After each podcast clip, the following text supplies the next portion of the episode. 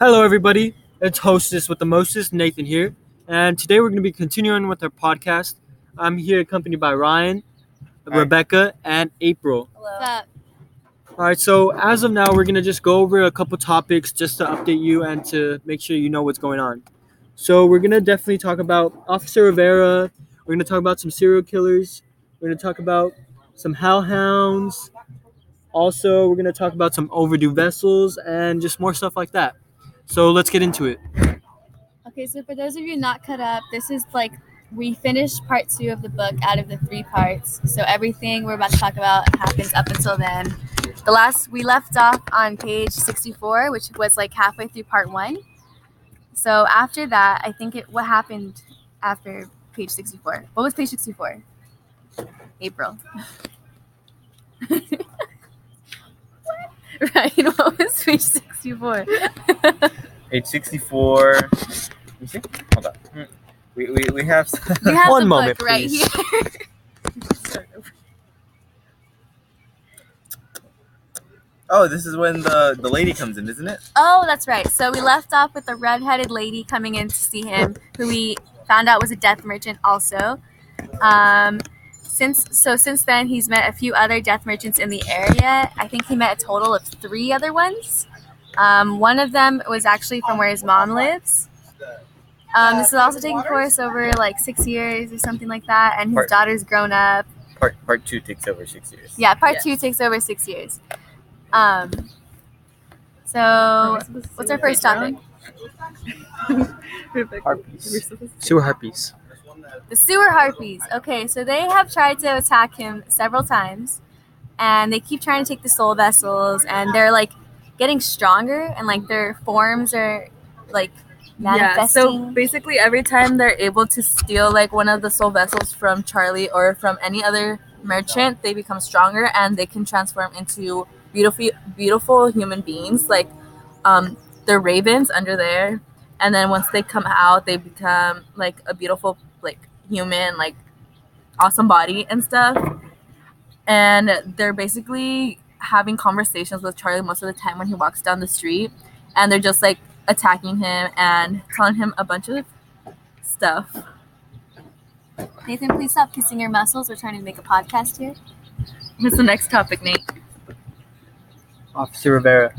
Oh, okay. So Officer Rivera is the detective that's been helping Charlie and all that, but then he starts to think, oh, Charlie's a, a murderer because he's always around when Beth is around, and he starts investigating him and following him. And so I, I think that's going to go to the point where they're going to try and arrest Charlie, and so something's going to happen in, in, in that area. Well, where we left off, Ray actually suspects that Charlie's a serial killer, and he calls Officer Rivera on him when he's going to collect a, a soul vessel. So that happened, and they ended up talking about it. So I think Officer Rivera is actually going to be on his side and is going to help Charlie more because he saw that they got attacked, and he definitely he was there when um, Charlie was getting attacked by one of the ravens, and he helped him, and he shot the raven. So I think he kind of suspects that something's going on, and he knows that it's something supernatural, but that's pretty much all he knows so far. Serial killers. Yeah, it's really weird. Oh, and like Charlie suspected Ray of being a serial killer because yeah. Ray's obsessed with like finding women online to date, and it's really creepy. And they're all Filipino, so he yeah, always like travels to the Philippines. All the women he wants to be with is Filipino. It's really gross. Yes. All right, next up, we're gonna talk about Lily and no, sorry, not Lily, Sophie, and how she got her superpowers and what her superpowers, not superpowers, but powers, and what her powers is. is whenever she pointed at an animal or person, that thing died. So this might kind of explain why all her animals and in the past have like been dying off, and it, it really makes sense. All right, so next up, hellhounds. Hellhounds. So one of the sewer harpies tried to kill Sophie because her power was too good. I don't know why that would affect them, though, if they're, like, killing people all the time. Mm-hmm. Maybe they're scared, like, she'll have the power to kill them. Well, what I think is that later on they also... Charlie meets Vern, which says he has a different book, and that the end of the world's basically going to happen in the city of Two Bridges, which is in San Francisco. So he also says that there's going to be a new death, and I'm pretty sure Sophie's going to be death. That's my prediction. Um... And I'm pretty sure the sewer harpies know that she's deaf, so they're trying to get rid of her, so then it'll be easier for them to take over, because if Sophie gets a hold of her full powers, and she's like five or six right now, then she'll be able to use it and like make the world good. So I think that's why they're trying to kill her off. Well, also like um, another way way to support her being deaf is that she has, when she's attacked by the first sewer harpy for the first time, these two like huge black dogs like are protecting her, and so Lily helps uh, Charlie figure out that they're called hellhounds and that they protect death. Mm-hmm. So I think that kind of supports like yeah. she's gonna be the next death, and like they're all gonna be working for her. Yeah, and they like follow her everywhere, so it's like really interesting how they're so protective of her, yeah. and how they like if Charlie or anyone tries to get near her, they'll start attacking. So I think that's definitely really interesting. And every time Charlie has like a date on his um, on his calendar, they'll like drag him to it. So he, they definitely know something about death because they can like predict when there's a new name. Yeah. We cool. should talk about the overdue vessels. Uh, right. All right. So uh, the overdue vessels. So when Charlie just doesn't get a vessel, and let's say the sewer harpy gets to it, they uh, they get more powerful.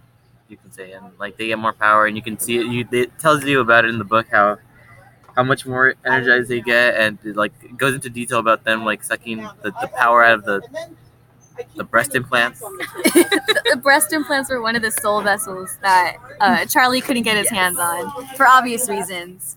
Um, but yeah, like, what do you guys think about how all three vessels? Um, names they were on his calendar at the same time, but he just decided to do those, and he ne- never did it. And now that his mom died and he was over there, do you guys kind of like think it was his fault for not collecting them when he had the chance? I mean, his mom died. Like, he had to go see her. Like, and yeah. he says it like the great big book of death didn't tell me what to do. Like in this situation, so but they were like overdue, and now they're like three days overdue. So do you guys think he's actually going to be able to get it? Because there was a, like a weird scenario that happened with the first vessel that he tried to collect. And uh, what do you guys think about that? The lady was hiding in the closet and she's not actually dead. I think she's, uh, may- maybe the super harpies like try to convince her that some guy's going to come and like told her that he's the bad guy when they're in reality the bad guy, and then they're going to take the soul vessel. And I wonder if there's like some witchcraft thing, because she says she's been practicing for a while to like not die. When she's supposed to die, so maybe like the sewer harpies like keeping her alive, but like also killing at the same time. I don't know. Like, that's interesting to get multiple soul vessels out of her, but I don't think that makes any sense because I feel like you'd only get one soul per person. I don't know. I don't know why they want to help her stay alive. So what, do they want her vessel? Yeah. Then who do you guys think is the girl that was there um, helping her? I think her name was Elizabeth. That maybe, was helping the lady. Maybe it was one of the, like, the ravens. The ravens? Like, in disguise. Yeah, and he said she was, like, really pretty, and usually that's how he describes the ravens that go. Mm-hmm. So, maybe. That's interesting. Vern? So, we Vern, said yeah, we already talked about Vern. Oh, Vern he met at but. his mom, like, when his mom, oh, his mom died.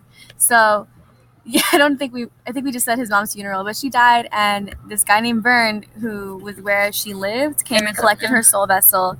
And they, like, started talking, and they got donuts, and, like, he said that he had another version of the Great Big Book, the Great Big Book of Death, and, like, in his book it said that San Francisco would be where, um, I don't know, like, the undertaking of yeah, the world would happen. Which is San Francisco. Which is, like, where Charlie lives. But I think um, he also mentioned a shadow that he's been seeing around there, which is really interesting because it, like, appeared again once Charlie got to Arizona. And um, Charlie left Arizona and went back to San Francisco for a while to try and collect the overdue vessels. But it uh, at that time, it like left. And then when he came back, the shadow came again. And it was going towards his mom's house, which is where he was staying. So I think that's really interesting. And mm-hmm. what do you guys think? Yeah. I agree yeah, with you. Cool. It is, it's weird. I don't like it. Have we reached the end of the list? Yeah. I think yeah. that concludes that like can... our talking points. Yeah, part two. I really appreciate you uh, spending your nine minutes and forty seconds for listening, and thank you. Any closing remarks from you guys? We'll see you in part three. Bye. Bye. See ya. Bye.